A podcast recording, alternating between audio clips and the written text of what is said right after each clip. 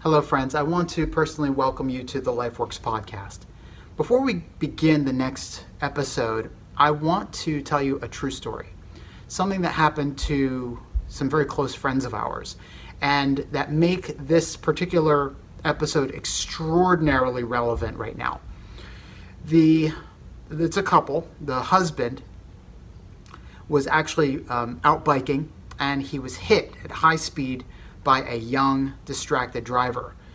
He was so badly injured that he had to be medevaced to a hospital that specializes in trauma injuries.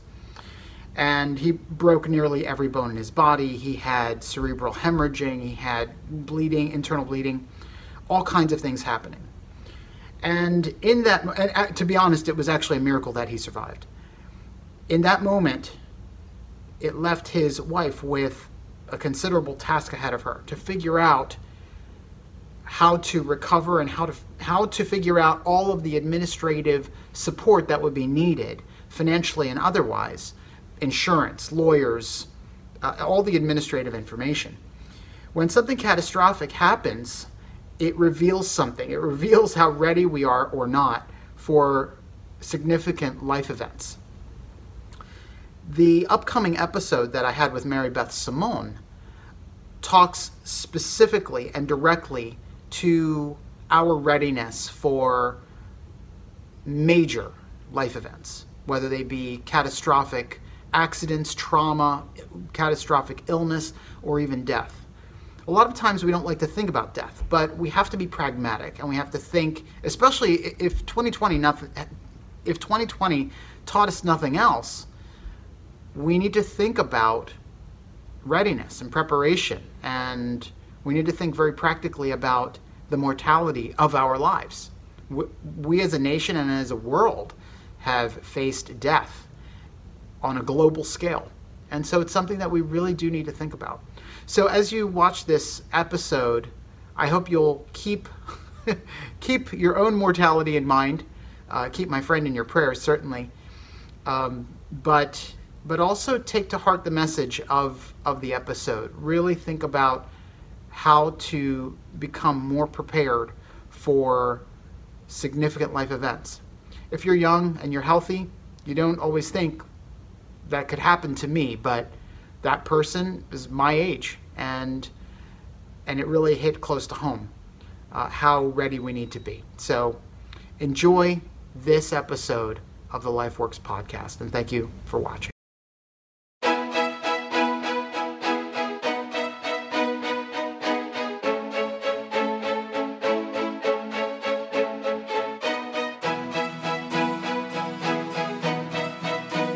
Welcome to the LifeWorks podcast. Joining me today is Mary Beth Simon. Mary Beth, thank you so much for joining me today. Thank you so much for having me on your show, Mark. Caring.com recently did a study in 2021, and they found that two thirds of American adults do not have any kind of estate planning. They don't have will. They don't have any kind of contingency plan in place. Why do you think people don't prepare or they don't have any kind of contingency plan in place? I think one of the reasons that they don't have their estate plan or their contingency plan in place is because it's not easy. And we like things to be simple and easy and to be able to do them quickly. It can be expensive working with an attorney, finding, creating a relationship with an attorney. Some people have an aversion to working with attorneys. They want to do things online, all of those. And because there's so many questions to be answered, it can stall progress. Do you find that people just simply don't plan ahead? They're just trying to live in the moment and, and they're just living for today or let alone plan for end of life? Yeah, I think there's a couple of things that happen. Like, one, I think that some people think that if they make a plan for end of life or for when things get difficult, that will jinx them or tempt fate, that kind of thing. Another one is that I see with some clients, the longer that they have a history of being healthy, really successful, the more emboldened they feel that nothing bad will ever happen, which is a very interesting dynamic when you see that with somebody who is 65, right? You're like, they don't have a will, they have a multi million dollar business. And, and they've been really healthy. What's the price that a person will pay for them not having any kind of contingency plan or estate plan or anything like that in place? What's the price of them not doing it? There can be tangible financial consequences to that for not having your estate plan in place and your estate needing to be probated.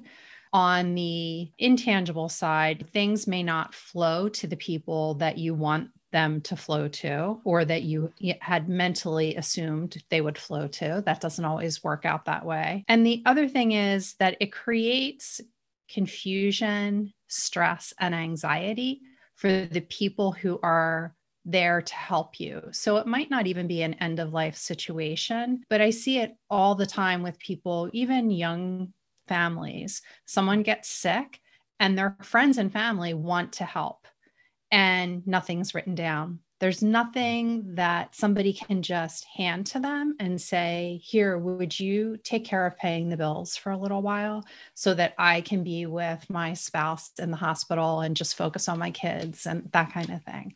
What's the benefit of people putting some kind of contingency plan in place? There are so many benefits.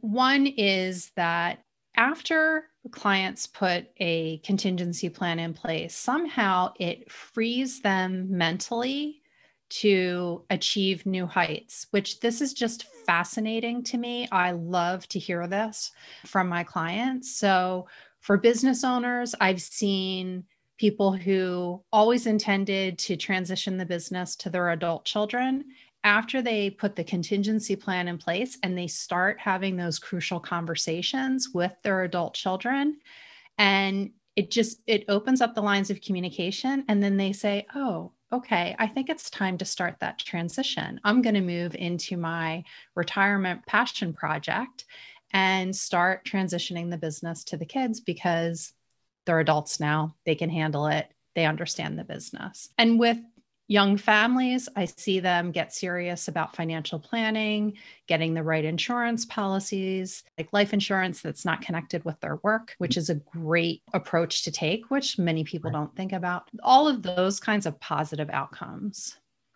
Is there any kind of correlation between those who do have a plan and their level of measurable success, wealth, or company position, net worth, those kind of things? I would say from a net worth perspective, it runs the gamut. And the people who are most interested in creating their contingency plan, which I find this fascinating as well, tend to be between like 35 and 65, which I'm so curious about the younger set of people who are interested in that. And more than a net worth, identifier, I would say that it is people who have seen things happen. They either have a past where they're very firmly rooted in the reality of life, or they have, as an adult or even as a younger person, have witnessed someone else navigating, maybe a parent navigating after one of their siblings passed away or a grandparent passed away, something like that and they know the struggle. What do all of those folks who do have plans in place, what do they all have in common? They all accept their mortality. And I would say that they are highly empathetic for the people who will be left behind.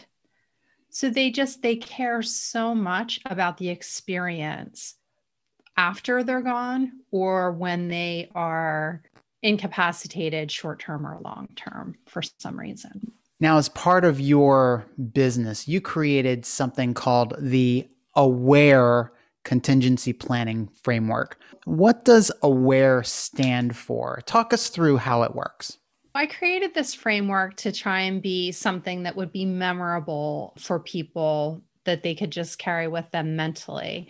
The first A stands for accept your mortality. That's really the cornerstone of creating your contingency plan. We have to accept that something may go wrong, will go wrong eventually. The W stands for who do you trust? And that is identifying who do you trust to be your second in command or your most trusted person who you're going to share all of this information with. The second A is assemble important documents. Now, you'll often see this in publications about preparing for the unexpected, get your important documents together. That's what takes up the bulk of time in creating your contingency plan. It's just one short little bullet, but that's very important. And then R is review annually with your second in command. And then E is create an easy password system. So it needs to be easy for you to use and it needs to be easy for your second in command to use, which sometimes means that it might be two different password systems. You also created another framework, but for business continuity called COPE. What does COPE stand for? And again, talk us through how that works. For the business continuance playbook, we use the COPE framework. And so we begin by creating a list of owner roles and responsibilities. So we think of what are those tasks that only the owner takes care of, maybe at a 30, 60, 90 day interval, maybe quarterly, annually. So we think of things like paying sales tax, identifying the health care for the employees, those kinds of things. Then O stands for owner operating procedure documentation. So I commonly find that business owners have documented the procedures for their employees to follow or any of their contractors to follow, but they never document the procedures for the things that they do. I know that as a business owner and with working with business owners. So that's the next step. And then P is for assembling the procedures into the playbook. And so the playbook is going to include the procedures, the decisions, and all of the owner responsibilities. And then E is to evaluate the playbook with key personnel. And there we want to take feedback if anything is unclear, make some updates, and then we keep that updated. So this playbook is really geared towards empowering the key personnel to be able to step in and cover the owner responsibilities if the owner is unable to do so for a period of time. Thank you for talking us through those yeah. two frameworks. They're really helpful. Just speaking for myself personally, I would want to start with myself at home. Run us through the checklist of what people need to do for themselves personally first. I agree with what you're saying. Your approach would be is to start with your personal life. And that's what I recommend to anyone who I work with, we start by creating the contingency plan for their personal life, and then we move on to creating it for their business. This is where that bullet of assemble your important documents blows up. so that includes your information about your bank accounts, your beneficiaries, your birth certificates, cable, internet, card photos. So that's making photos front and back of every card that you carry in your wallet, collections. So inventorying any appraisals that you have for collectibles in your home, credit card information, divorce decree, final arrangements if you have any preferences in that area, mm-hmm. health insurance, investments, life insurance, long term care insurance, living healthcare directive, marriage certificate, medical history, phone and mobile, power of attorney, real estate, rental properties, RMD, social media, social security, utilities, vehicles, Wow. I can see why it takes people a long time. It's trying to prepare for taxes or, or something worse than that. that's exactly. And that's why I tell my clients that when I encourage them to update their plan when they're doing their taxes, because we're pulling all that type of information and we're in that paperwork mayhem anyway. Right. So it's perfect timing. Do you recommend using digital or physical media for this type of compilation? That is an excellent question. And the way that I work with my clients is we create a physical contingency plan. So it's a binder, everything goes in the binder. So the deed to your home, the titles to your vehicles, your birth certificates, everything goes in that binder. Now, there is a company out of New York City called Everplans, and they have a cloud for contingency planning which and they are an excellent company and i believe that their cloud security is vetted very well so that's the key with putting this type of personally identifiable information in the cloud. I don't you don't want to put it in Dropbox, you don't want to put it on your iCloud, that kind of thing. So Everplans has a cloud service for this. And a lot of financial planners offer Everplans to their clients for free. But what I have heard from different financial planners independently is that clients don't use the free service. Mm-hmm. And the mm-hmm. reason they don't use it is that there's no one to coach them through the process, to help them gather the documents, to keep them on point with right. going through the process. So I would say that people could use my system, gather all of the information, and then once they have it together in the plan, then they're ready to start scanning it and uploading it into the cloud. Having a cloud service sounds so much easier, but it doesn't negate the need to pull all of this information together. Sure. And I can understand people's concern that uh, putting basically your entire life in the cloud, I would have some reservations about that myself, just given the level of the hacks that have taken place all over. You can n- name them Equifax, Yahoo, Evernote, a lot of them. The, these hacks have compromised so much personal information. So I can I could understand why people would have some reticence about using that. But I see your point clearly about using physical media as well if, if we decide to do digital. Some people say, oh, that's nerve wracking to have all of my important documents in one place. Somebody could just walk off with my plan. So there is nothing that is 100% secure. So we have to consider the risks and see what suits us best. But I also recommend that people store their plan in a fireproof safe. So it's a matter of making sure that it's where it needs to be.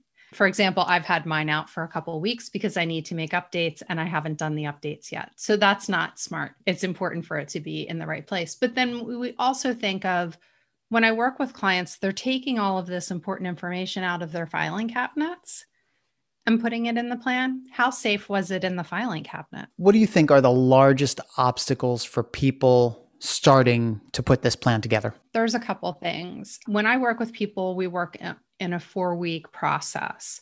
And I ask clients to commit to allocating 12 hours, including the time that they work with me in that four week time period. So, having time available to do that and committing to a project, a four week project, is an obstacle. Other people, they may divide and conquer when it comes to the financial information. So it may not just be one financial manager, it may be a joint effort. And getting two people together to work on this project may be a little more challenging. What are the largest obstacles that people face when they're trying to finish their plan? It's important for people to keep momentum. And that is where working with a coach is invaluable. So, having deadlines, having accountability, and learning a process that will get you to the finish line. If you're left to your own devices, chances are you won't complete it. And that's why I don't sell the plan outright without the coaching because I find that people don't complete it. So, one of the things that you talk about is your password book. Tell us a little bit about that. Yeah, I created a password book for myself and for my clients because I use an online password manager, but that does not work for my second in command, who is my husband.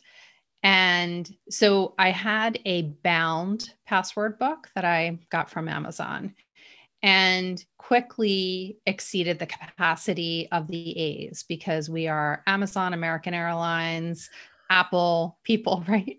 Then I was sticking pieces of paper into the book and it was just messy. So I created my own password book, which is in a three ring binder so that it's flexible. You can move the pages around, you have the right number of pages in the book.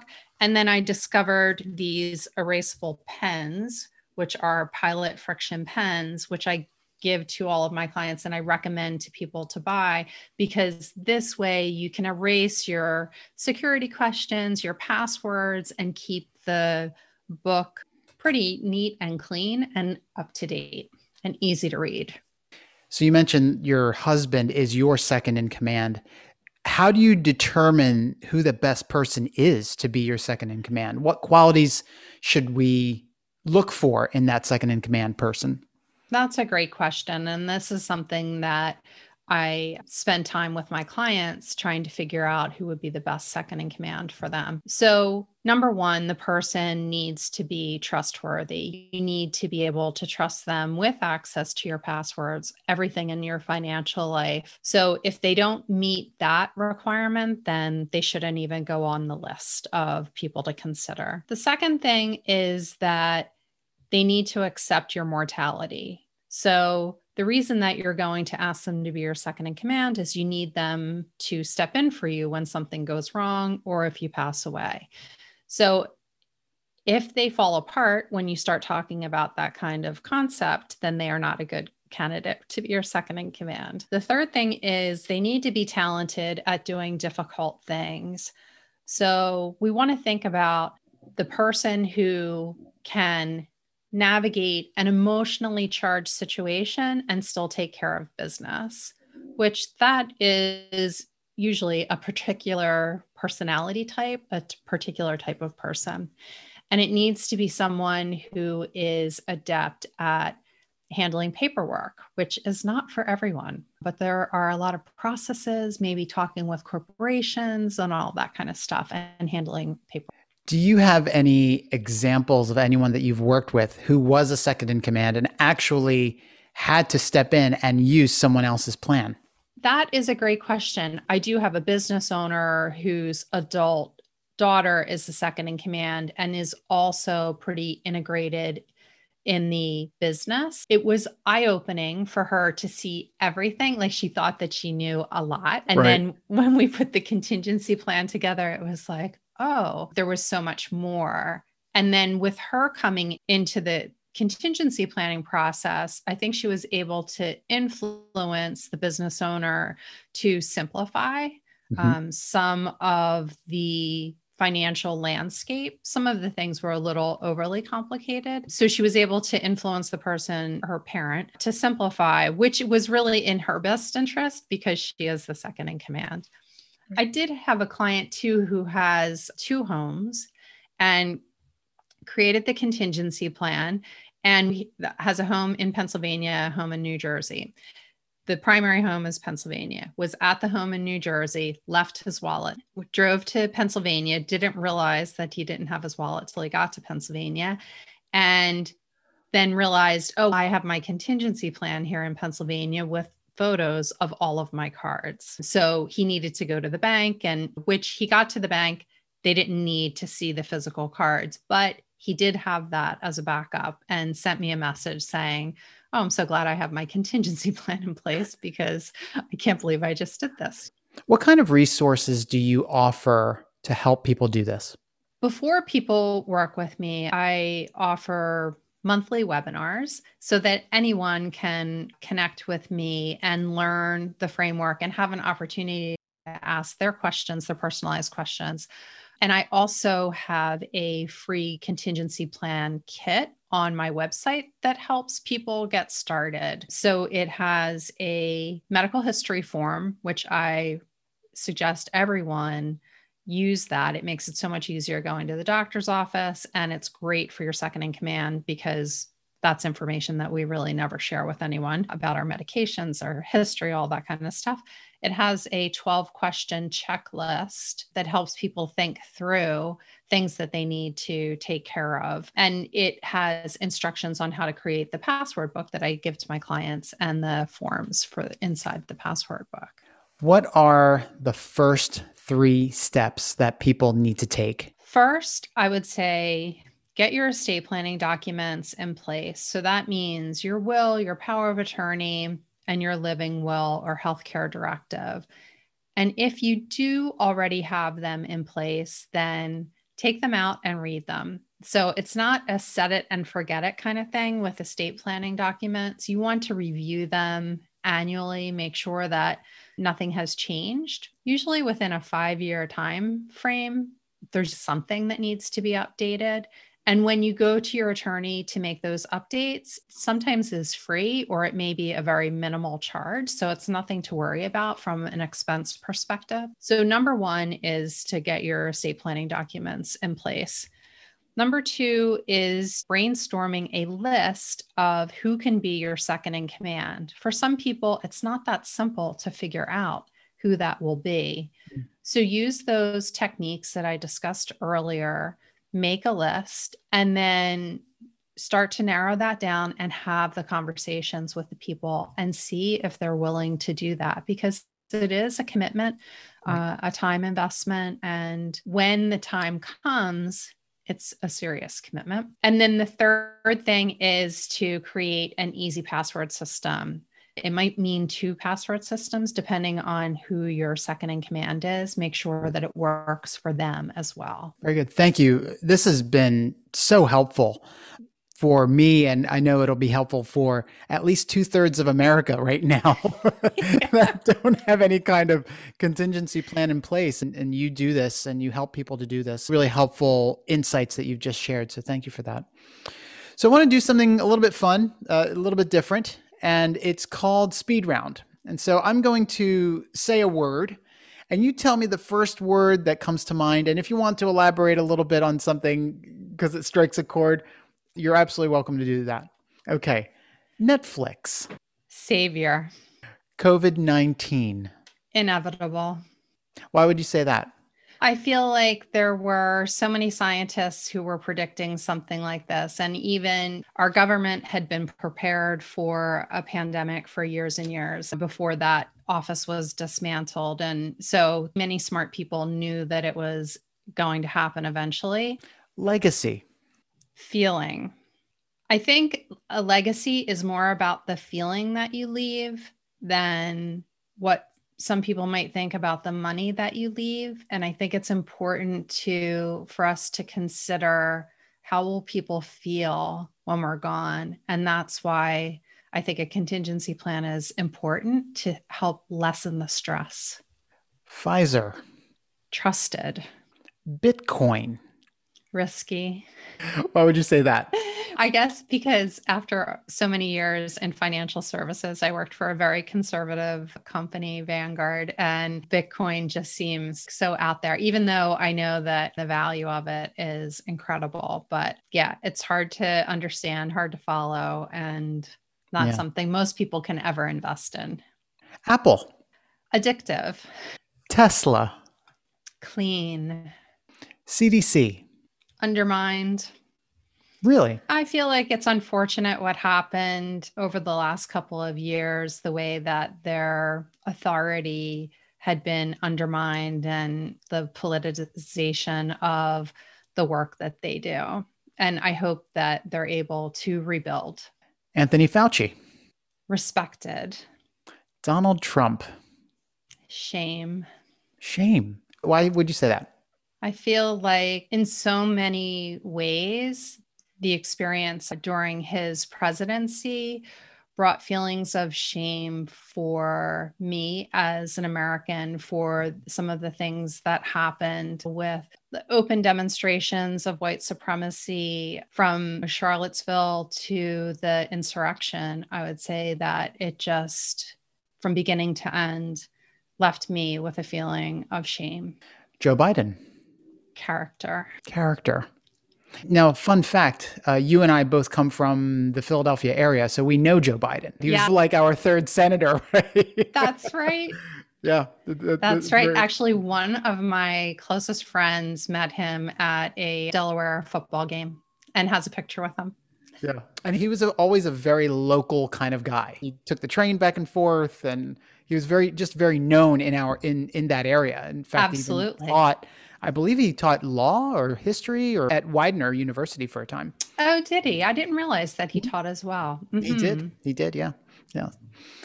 Wall Street. Record setting. Just the way that the stock market has reached levels that I never expected that it would reach, and it continues to do so. Elon Musk. $164 billion. That's just like, who is worth $164 billion? It's astro- it's astronomical, pun intended. There's so many things I could say about Elon Musk, but that's all. Another innovator, Steve Jobs.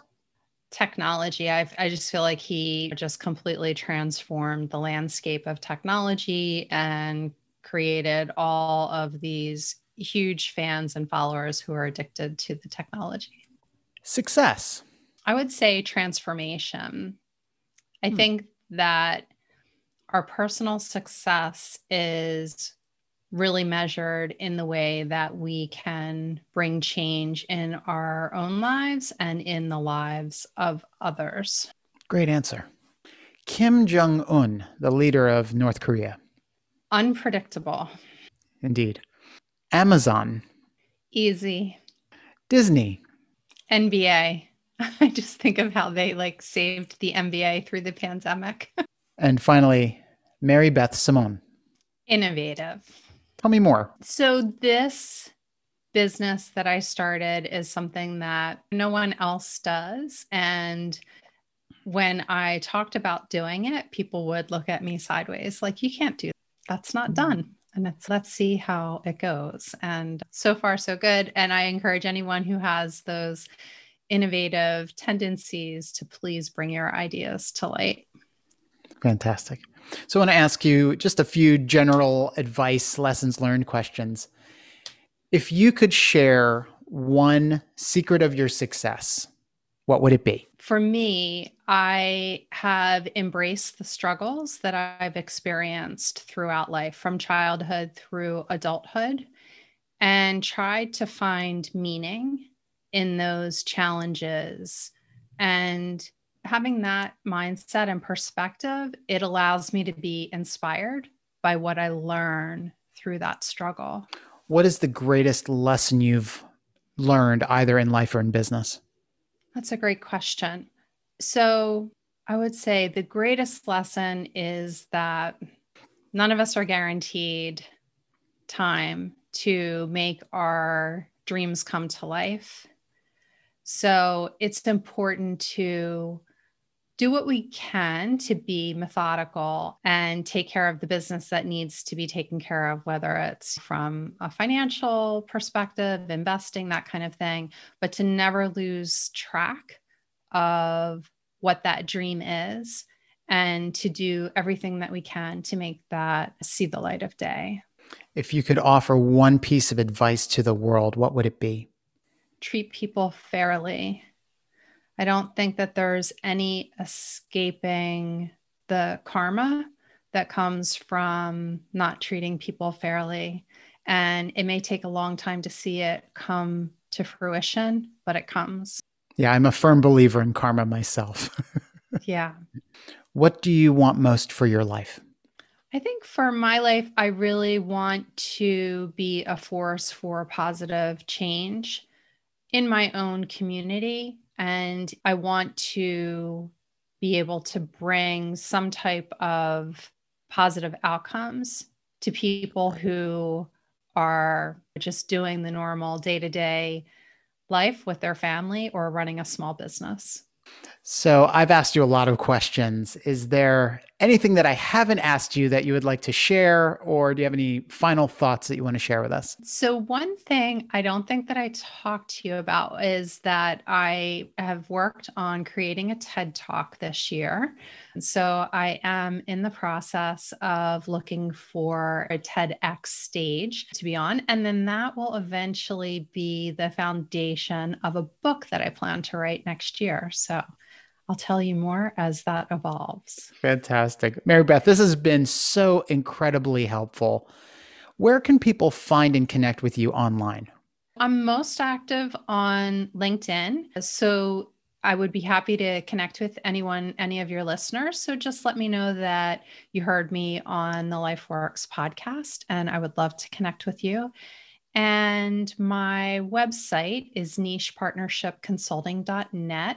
And if you'd like the free contingency plan kit, just go to nichepartnershipconsulting.net slash kit and you can download that. Then we'll be connected on my list. Couldn't get easier than that. Mary Beth, thank you so much. This has been a fantastic interview. Thank you for everything that you shared. Thank you for spending the time with me today. Thank you so much, Mark. This has been an honor to be on your show. Hey guys, thanks for watching. If you enjoyed this video, click the subscribe button to get the latest content and check out these other great clips from the podcast.